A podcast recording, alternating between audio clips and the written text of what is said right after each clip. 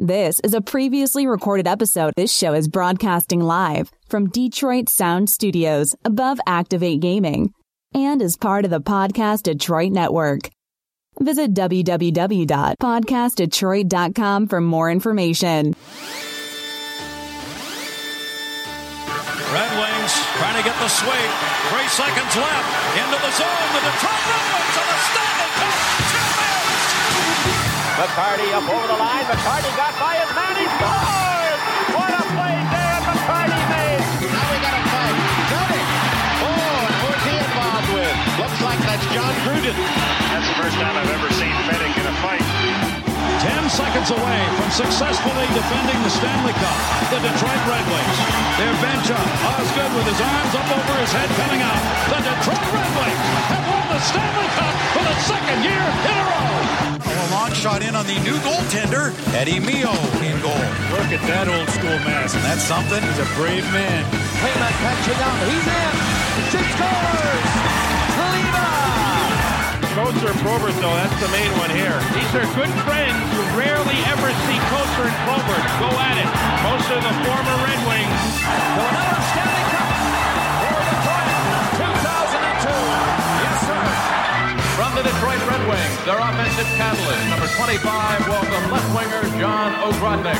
Got it in front and score! Jerry said, "Wally, good shot heard round the world." Chance.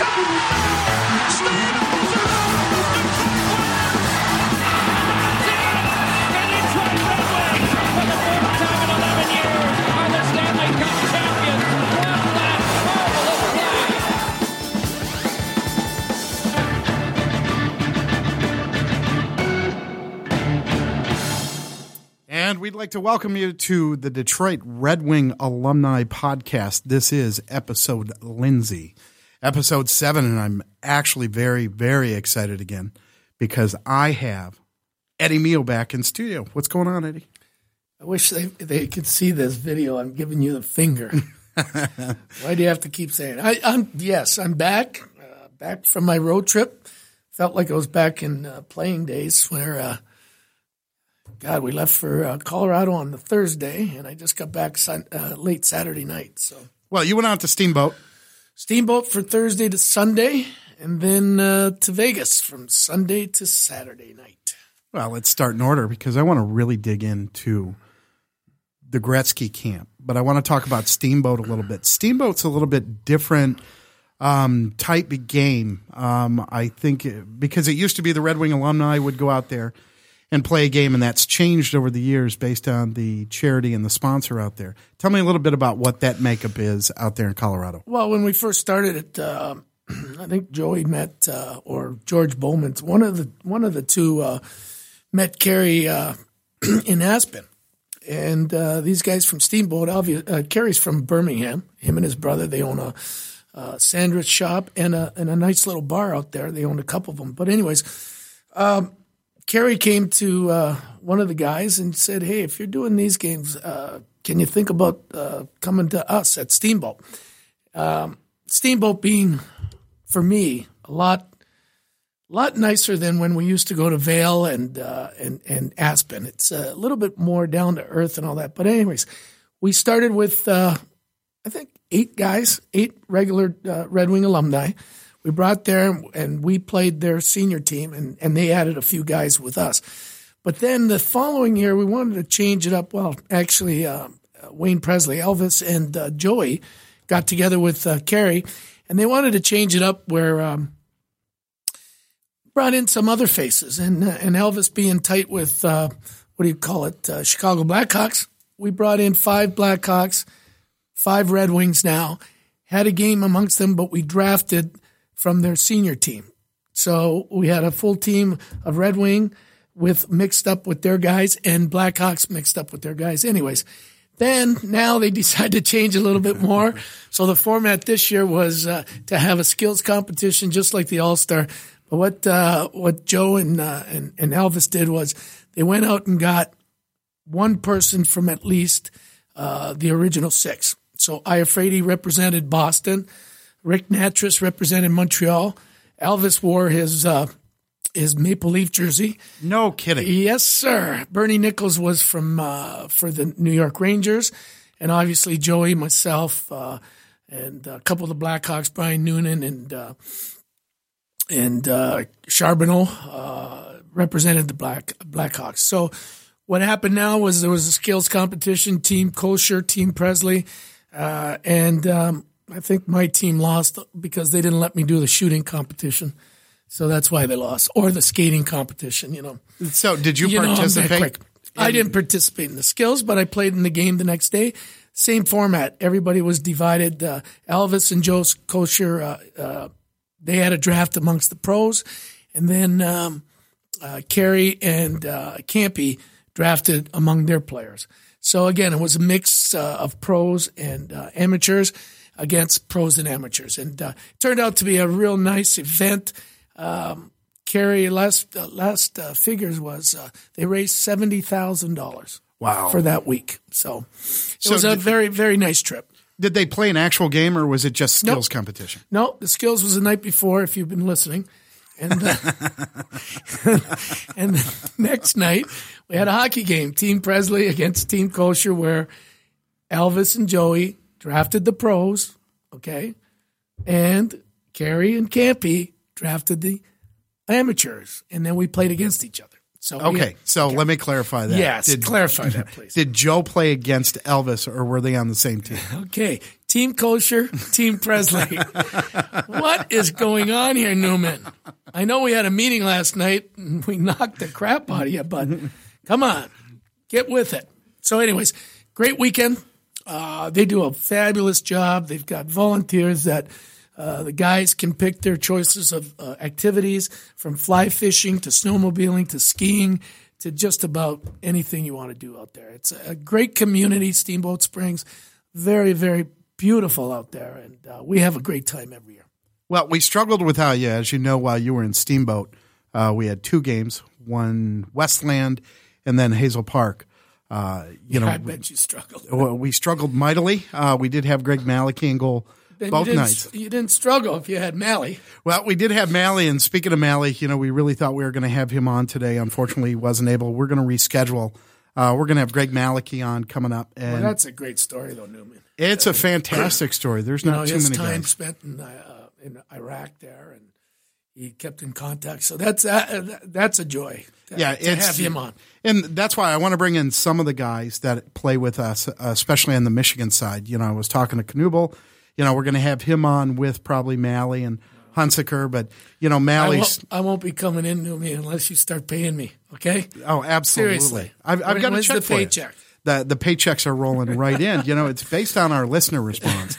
And I know we've set up a PayPal. Have we got a whole 10? Yeah. Actually, we're up to $7.12. I mean, 7 people, 10 people. I didn't say how many people. Okay. Well, one of the things we also have on the line today, we've got Kirk Maltby, four-time Stanley Cup champion, former member of the Detroit Red Wings, now part of the organization. Kirk, are you with us? Yeah, I'm right here. Thanks for having me. Maltz, how are you? Good, thanks. How are you? I'm doing great, and unfortunately I've got Eddie Mio sitting right next to me. So. Sorry about your luck. Yeah. Hey, face for podcast. He's definitely got the face. Got the face for podcast, Maltz. Don't we all? You know, Maltz, as we get started, you're just coming back from Colorado. We had McCarty in studio, and he was telling some pretty good stories. How was your experience out there in Colorado? It was great. I had a great time. Excuse me. Other than, my first shift, I tweaked my back. But the experience of, the Thursday where we had the reception with both teams at Coors Field and, getting some pictures and talking to not just guys from the Wings, but some guys from the Avalanche, and the Stanley Cup was there with the backdrop of the rink and the empty stadium, but the lights. It was really cool. And then obviously the game itself with the fans. Me and Mac did a thing down at Motor City Casino yesterday, and we were talking, and we were just. I remember coming out of the dugout and getting booed as a team, and like it was a pretty good boo for an alumni game. But we both were on the same page as far as what we expected and wanted, nothing less. You know, if there's anybody that understands booze on the alumni side, it is Eddie Mio. So that's good. You know, Darren was saying that it was a great experience. He really relished the booze to know that people actually still cared about it. I didn't know that you had tweaked your back. Maybe Dino can use that excuse of why he missed pretty much that open shot. Were you guys giving it to Dino on the bench? No, God, no. I mean, if it would have been a regular season game that, or a playoff game that meant something, and maybe not right after the game, but in time, you're like, how did you miss that? You kind of bust his chops. But, no, I mean, you know, we could have easily been up 3 or 4-0 in the first period, but Patrick made some great saves. You know, some of us had some chances or maybe simple, easy plays that in our playing days would have been no-brainers. But like I said, at the end of it, I think we all just wanted to, you know, yeah, of course you wanted to win, but we wanted to have a good time, and I think we accomplished that. Well, damn those goaltenders, right, Maltz? They did play both goaltenders. Well, actually, all four goaltenders played good, and I know that you know, Manny's knees have been struggling a little bit, and I couldn't understand why he went in the second half. He should have played him hard on the first half. But those games are just so much fun. I mean, it doesn't matter who wins, who loses. It's just the camaraderie of getting back out there. Obviously, the history between your teams and Colorado's team back there. You know, everybody was hoping for something, but I think everybody 100%. We're so glad to see everybody back on the ice as a competition again. Was that the feeling around the ballpark after the booze? Oh yeah, absolutely. I think you know, a lot of our phones were blown up. You know, a few hours leading into the game. I guess because of some of the comments Adam Foote had said about about punching drapes, and you know that we knew, you know, so. You know, there's a lot of people from Michigan that were kind of texting and messaging, you know, not just me, but I think a lot of the guys. And I think they thought that was kind of the pre-course to something happening. But, you know, I would have been surprised if something did happen, you know, just because, I mean, I played over 1,000 games. Eddie, you played, I don't know, you know, for how many years. I mean, lots of stuff happens during the course of a game. Lots of stuff happens during the course of a season in a career of a player.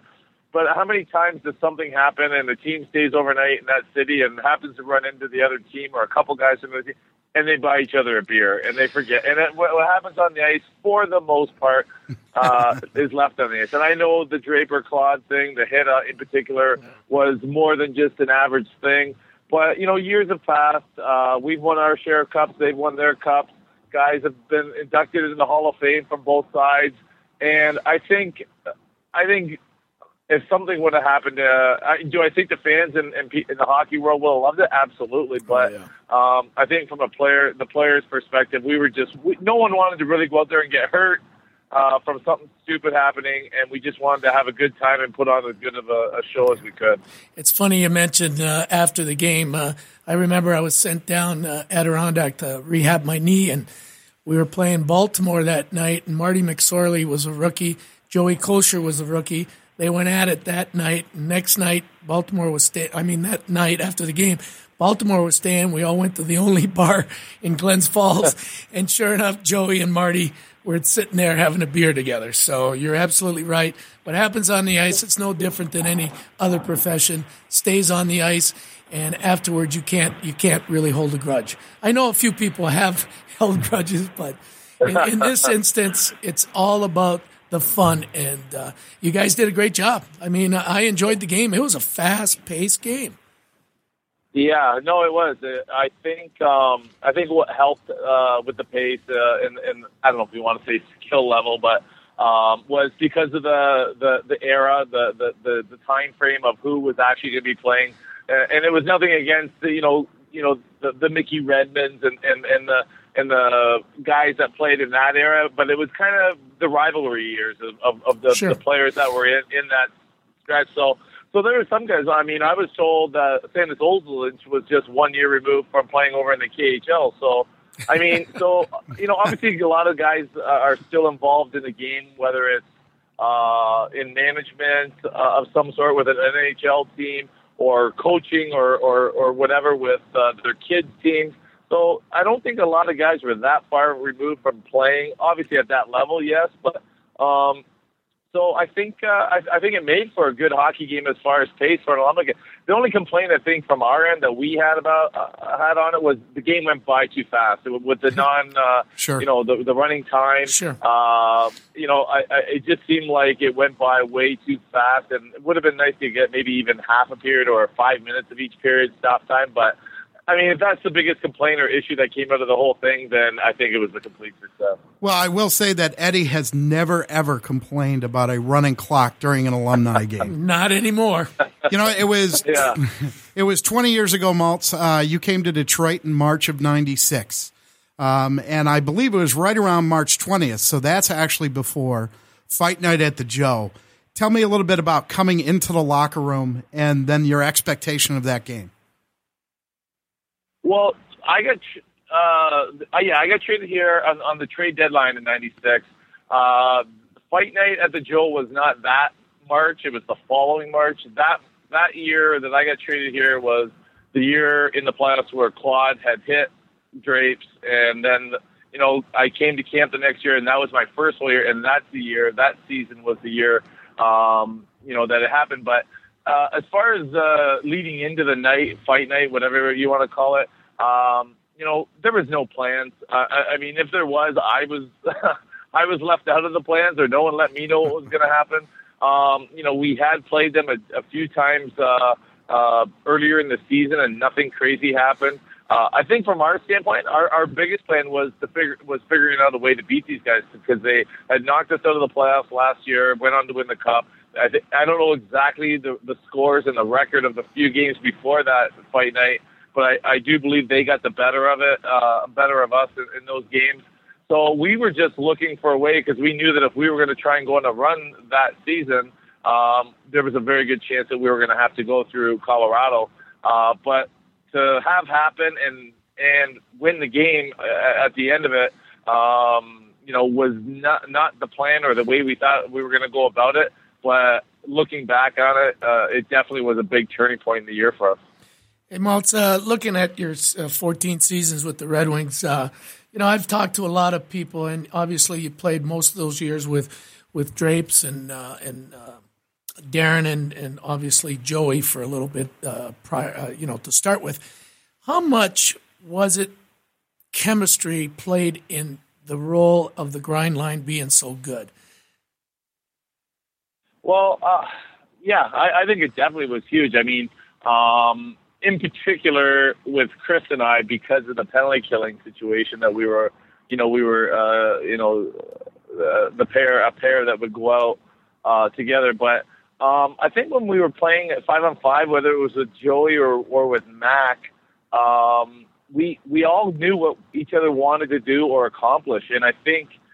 On any line, whether you're a checking line, a scoring line, an agitation line, or all the above, I think when you are playing with guys and you know really what they're going to do with that puck or where they're going to go positionally, it just makes it so much easier. And you don't necessarily have to be on your right wing or your left wing, or that you're going to have coverage by your teammate or your line mate. And we seem to have had that for whatever reason. And I do remember, leading into signing Joey out of the Peer Leagues after Christmas or after New Year's there. And hey, the alumni put him up there. Yeah.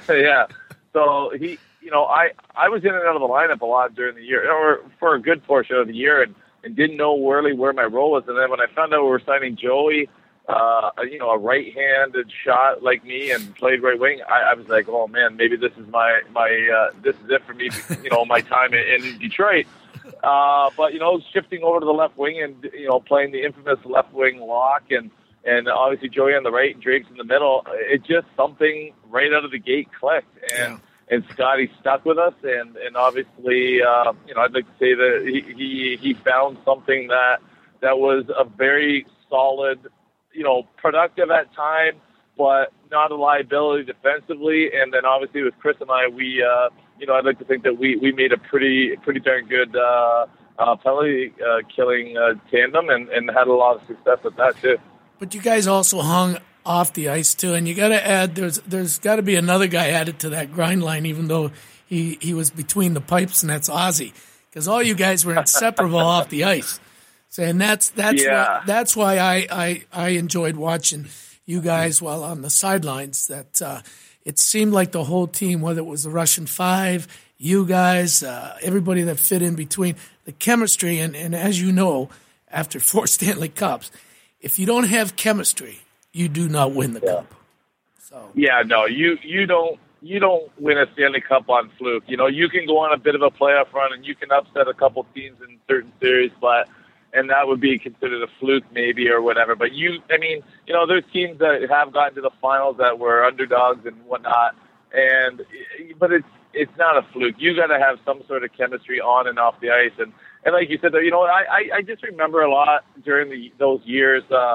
We, like you said, like we everyone. I don't know if I call them cliques, but everyone kind of had their group of guys that when we went on a road trip, you know, we would go out for dinner. This group would go out for dinner somewhere. The Russians would do their thing.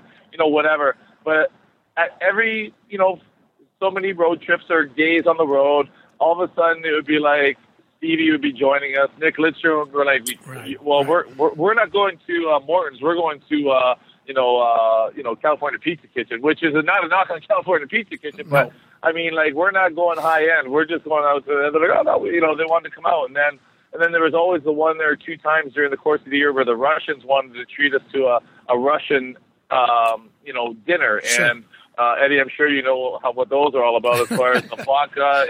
I think a bottle of vodka every second or third seat. And, food just keeps coming, and entertainment, and this and that, and that. And so, as a group, we had our little cliques and we did our little things, but as a group, we did things together too, and we got along so well that it really did carry over into the ice for us. Maltz, did you ever reciprocate when you were at home and bring the Russians into the post bar where your clique was hanging?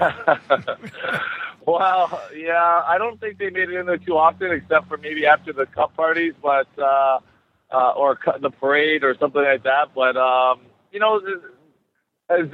kind of, I don't know the right word to put it.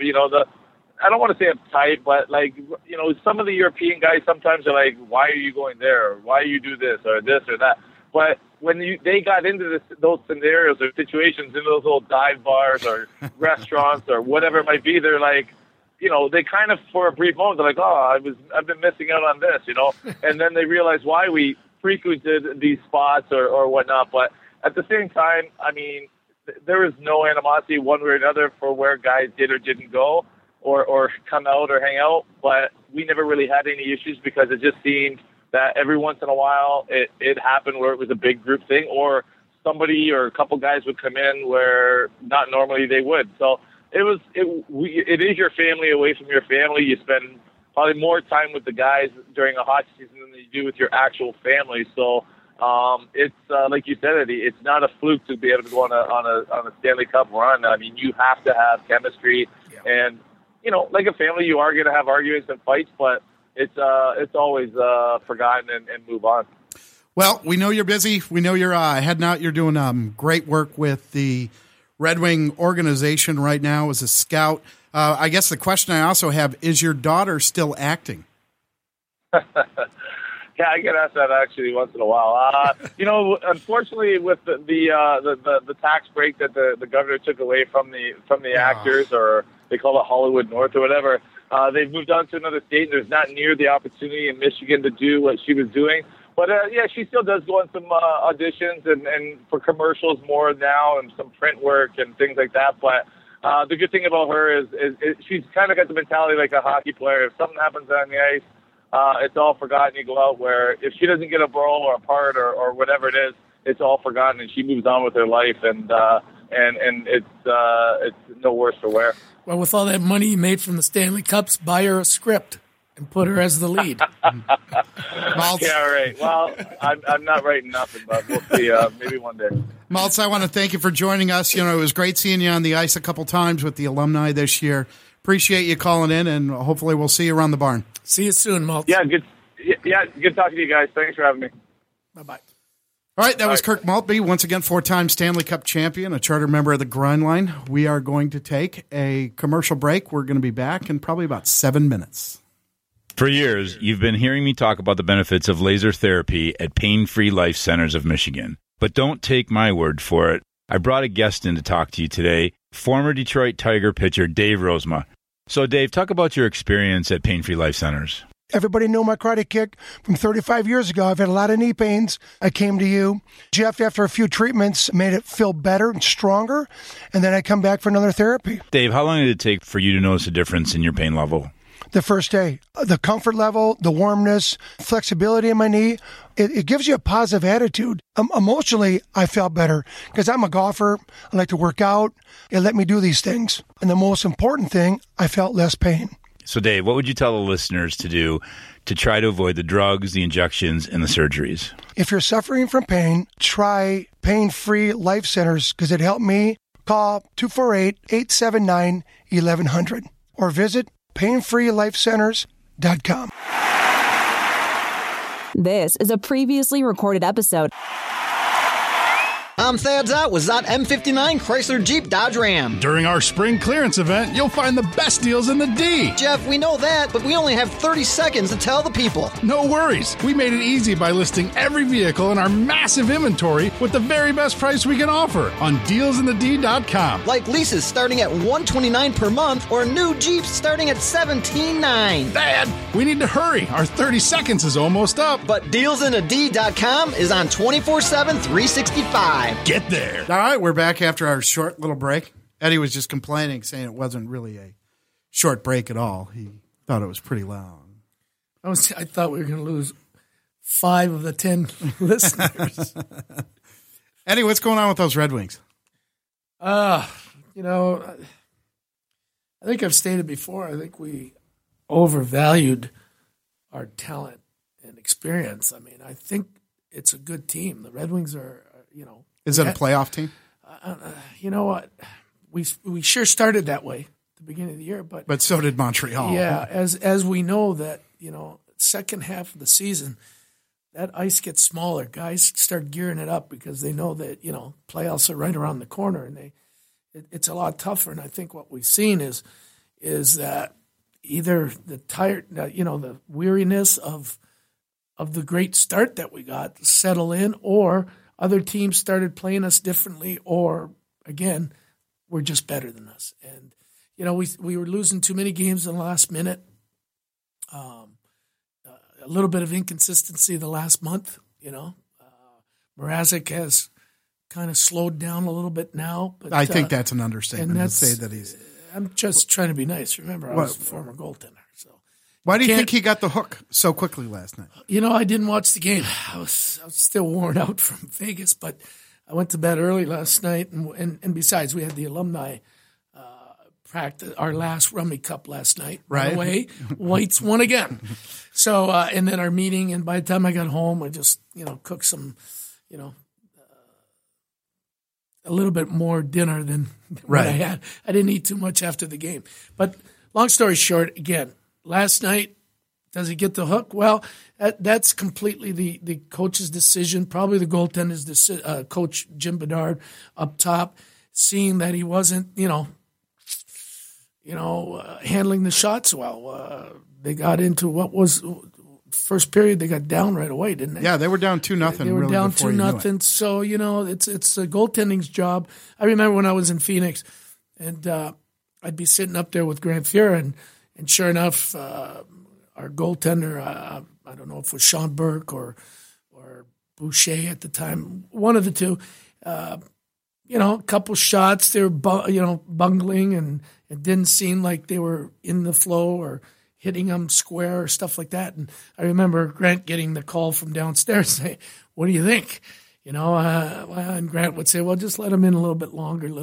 Obviously, I think that Jimmy Bedard probably said, "Hey, we don't want to shatter his confidence, but by pulling him, you kind of shatter it." So he's just got to work out of it. Just like I think 2 programs ago, somebody asked me about Jim Bedard. I don't know if – I mean Jim Bedard. Jimmy Howard. I don't know if it was on this show or I did one for WJR. And I said the same thing. I said, Jimmy, I think, lost his confidence. You know, when you go out there and you're not in that zone and you're not letting the puck hit you and it's not, you're struggling to make every save. You got to get that back. You got to get that confidence rolling. And I think that's what Mrazek's feeling right now is that that was a question I wanted to ask Maltz. With the young team that the Red Wings have, this crunch down the road, how does it affect these guys? You know, like, I mean, do they have enough experience to fight through these next 7 games? 5 games. That's all they got left. They got 77.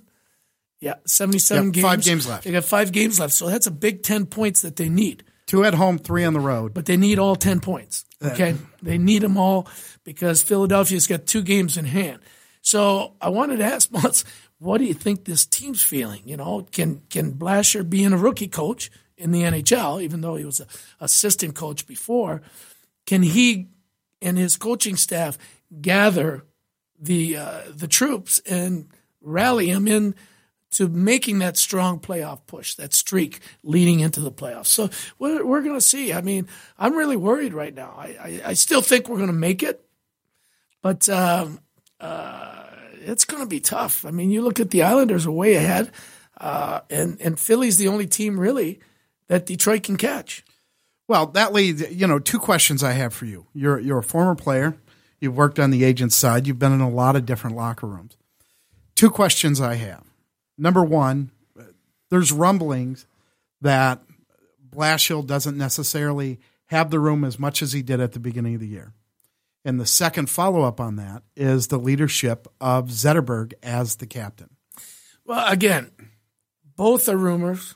Unless we're in that dress room, unless you're in that dress room and you're telling me, okay, so if that rumor's coming from somebody that's in that dress room during game time, during the periods, during when he's talking to the group at practices and all that, I tend to dismiss that.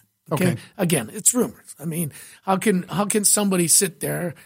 It's probably a reporter, okay, who might come into the room to get a quote or something, and no, it's not even that, because as a coach, when you're saying losing it in the room, meaning he hasn't got the respect of the players or he's not getting them together. I mean, that means this guy's in there game time, okay? I mean, how else can he make a comment like that?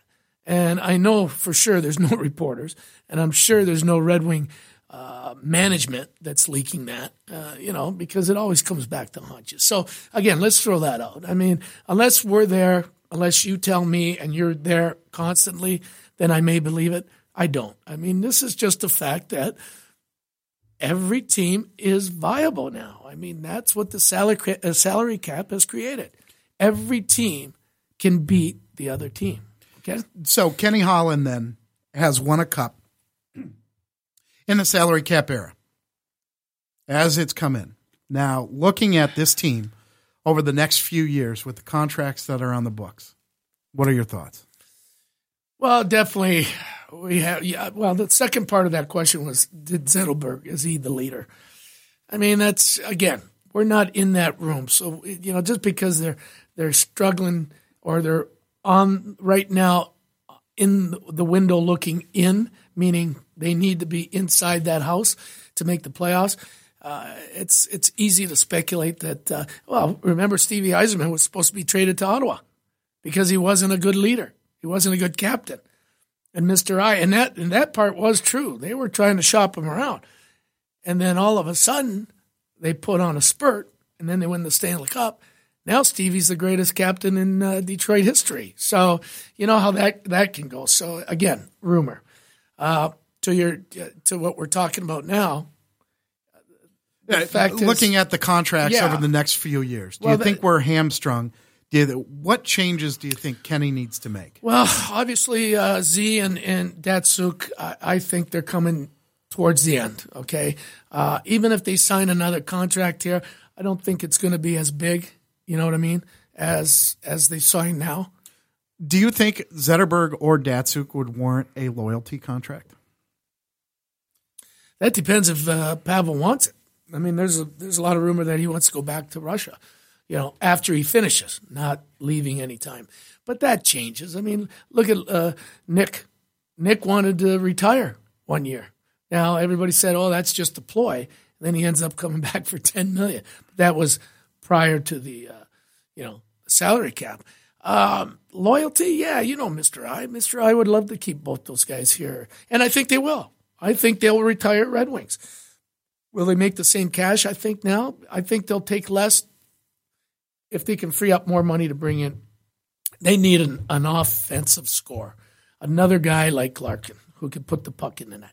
Because we thought that number 14 was going to do it, right? Gust, yeah. We thought that Tatar was going to do it. You know, we thought that a lot of these guys, after the years they've had last year, were going to pick up the slack again. We didn't even think Larkin was in the mix. Could you imagine if Larkin didn't become the player? I mean, that's 22 goals that would be missing. Who can pick up that slack? Maybe Nyquist picks it up if Larkin isn't around. That's all speculation. So the point is, Kenny's going to have to do some creative accounting, and they need to bring in, obviously, a real good, solid defenseman. Whether he's offensive or defensive, you got to bring in a solid defenseman. Well, I think they thought they were doing that when they brought Mike Green. I got no problem. They need another guy like Mike Green. Okay, Mike Green can't carry all six. I think, you know, Nicholas Cromwell's had just an average year. Okay, it's not. Well, I disagree with you on Mike Green. He's got 6 goals, and he had one of those last night. Yeah, but was he brought in to be offensive? I don't think so. Mike Green has always been known as that offensive, defensive player, especially on the power play. Yeah. He was the quarterback in Washington for many years. Yeah, but Washington had a real good supporting cast around him, too, that maybe made him look. I don't think that. No, and I think that's funny only because this is the first time we're talking about playing on a Detroit team that doesn't have necessarily a supporting cast. Well, you know, Z still and Datsuk are still that supporting cast. Very good hockey players, but they've slowed down a little bit. Okay, so I think to put the whole onus on Mike Green is unfair right now. Like, if people, I agree. I'm not talking about you. If other people are, you know, saying he should have had the year that he's had in Washington, I don't know. You know, like when you don't have that supporting cast, and let's just say defensive wise. Because right now, around the league, and people talking, especially when we were in Vegas, and you get the alumni pros out there, you know, you got Kelly Chase, Brett Hall, and, you know, you get talking, right? The first thing that comes up is Red Wing defense. Their defense, not just their overall defense, right. Their defensemen. And take a look, guys. I mean, look. Well, between right Erickson and Smith, you know, that is the biggest complaint, I think, with most Red Wing fans right now. Is those two. And when you're looking at Green and Cronwell, that's great. But, you know, Kendall's gone now. Yeah. So Kendall was – I think you can group him in that. You can group him in. So I'm looking forward to Marchenko and Ouellette. You know, those guys, you know, maybe this year was their learning year. For next year they come in and they're solid on that defense. All right, we're going to take another quick break. This one will not be as long, and when we come back, we're going to talk a little bit with Eddie about the Wayne Gretzky Fantasy Camp. I'm Jeff Morton from Pain-Free Life Centers. I'm here with former Detroit Tiger pitcher Dave Rosemont. Dave, how long did it take before you noticed any benefits from laser therapy? The first day. That's awesome. And how did you feel? It gives you a positive attitude. Emotionally, I felt better. Flexibility in my knee, and the most important thing, I felt less pain. And as an athlete, you'd be an authority on pain. I use my body a lot. I do a lot of batting practice at Comerica, and it made my knee flexible, felt stronger. It feels good to me, and the pain was gone. So now you've heard from an authority on pain. So what's your excuse? I challenge you to pick up the phone and start living a better quality of life, pain-free. Call 248-879-1100 or go to painfreelifecenters.com. We're so confident in what we do, we're going to give you a free consultation and a free treatment. So, Dave, what would you say to somebody suffering from pain? Try it for yourself, because it helped me, and I'm sure it's going to help you. PainFreeLifeCenters.com. Do it today. This is a previously recorded episode. Door? What door? What's that mean? Ain't no place for a nervous person.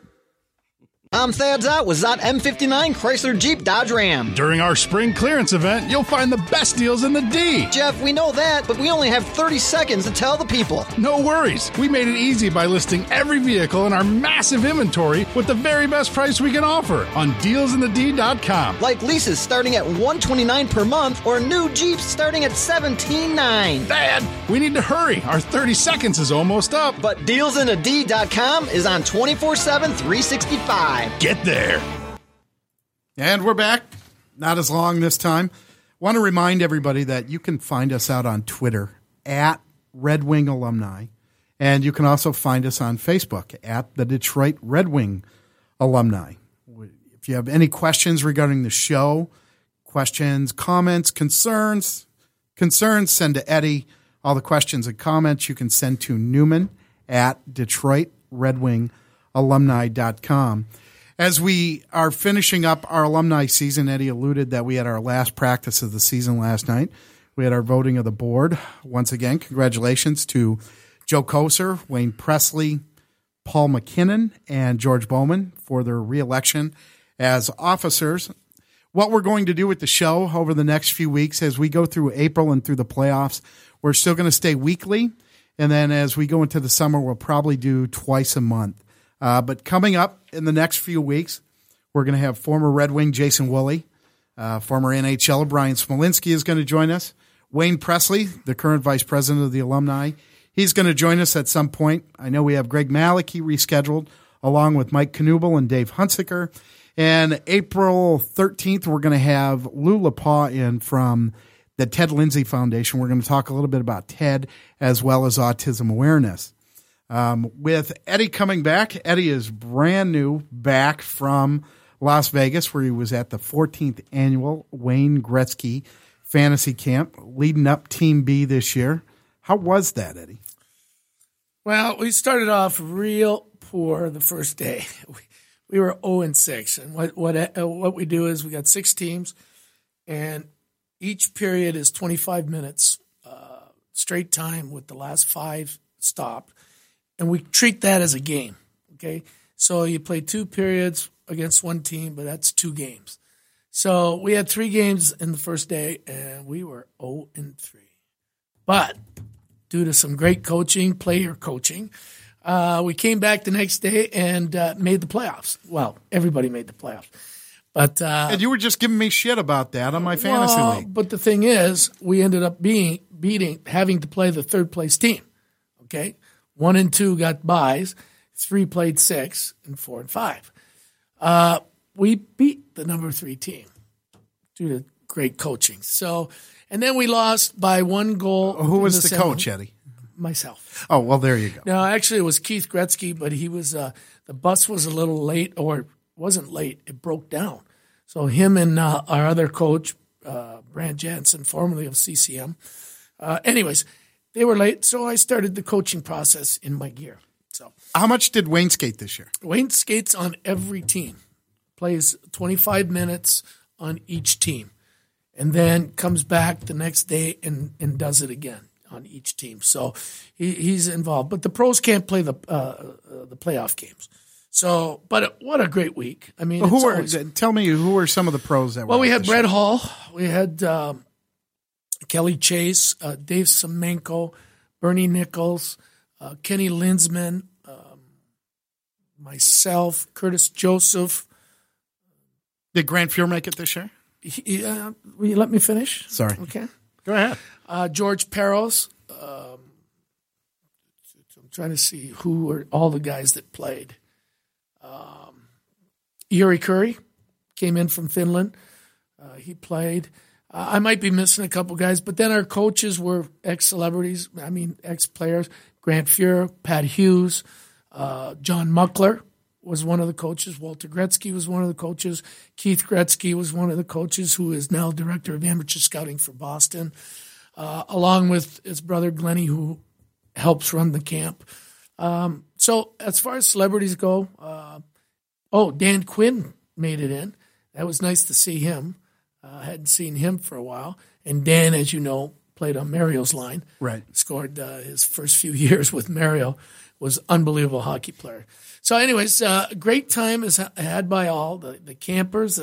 I'd say 60% were returnees of at least 5 years and more. So it takes place in Vegas. We're actually going to play the championship games in the new arena, and they're a week from opening up. No. It's all built. We went by it. We could have went inside, but we didn't have enough time. It looks gorgeous from the outside. It's copper, like a penny.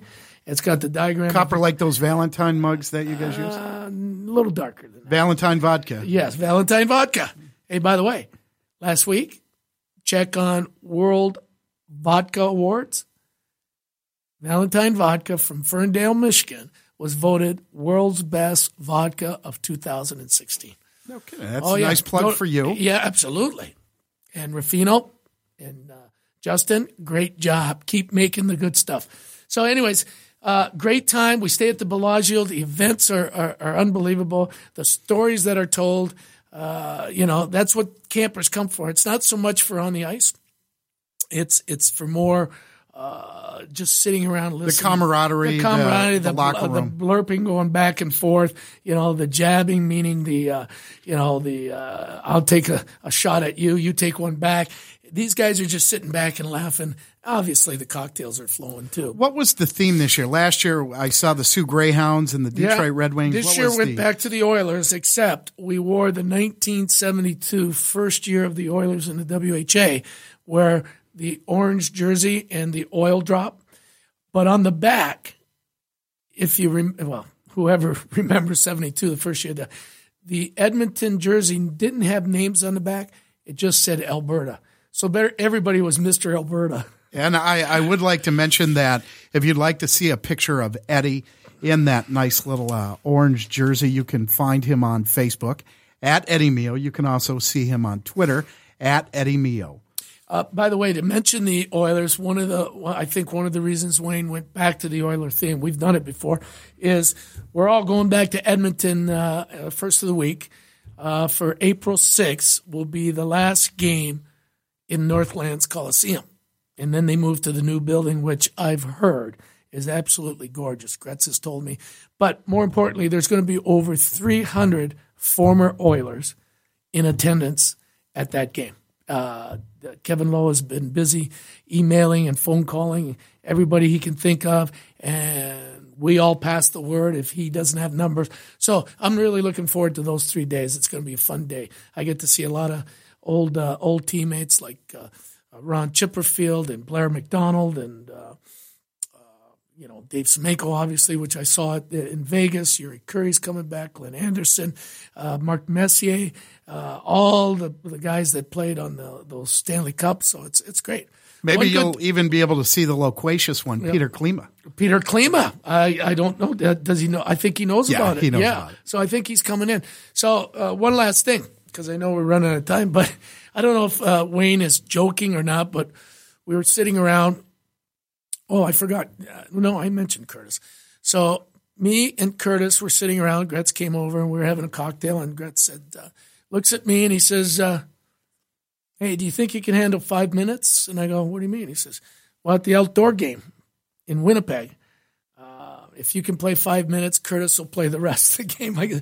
I'm in. Wow. I can fool him for at least 3 minutes. When is that game? It's in October. I'm not sure when, but they got to do it early because it'll get awfully cold in Winnipeg. Yeah, it sure will. So that, I think, next year is the first. It kicks off all the outdoor games. It's not the New Year's because Detroit. Right, it's part of the Stadium Series. It's part of the Stadium Series. So I'm looking. We'll see if Wayne still remembers when it gets closer to October. Well, hopefully, and we'll keep tabs on that. Once again, we're got a lot of good stuff coming up. We'd like to thank you for tuning in. Please follow us on Facebook. Follow Eddie on Facebook. Follow Eddie on Twitter at Eddie Mio. Eddie, I guess we'll see you next week. No, I told you. I'll be in Edmonton. Oh, that's right. We will have a guest host. There you go. I'll call in. I'll try and remember to call in this time. Yeah, absolutely. Well, it was difficult. It was 3 hours difference, and I was on the ice at that time. So, nope, completely understand. All right. Thanks, Eddie. And when even... Jessica, our producer, we'd like to thank you once again. Thanks. Thank you, Jessica. And we'll see you next week. This is a previously recorded episode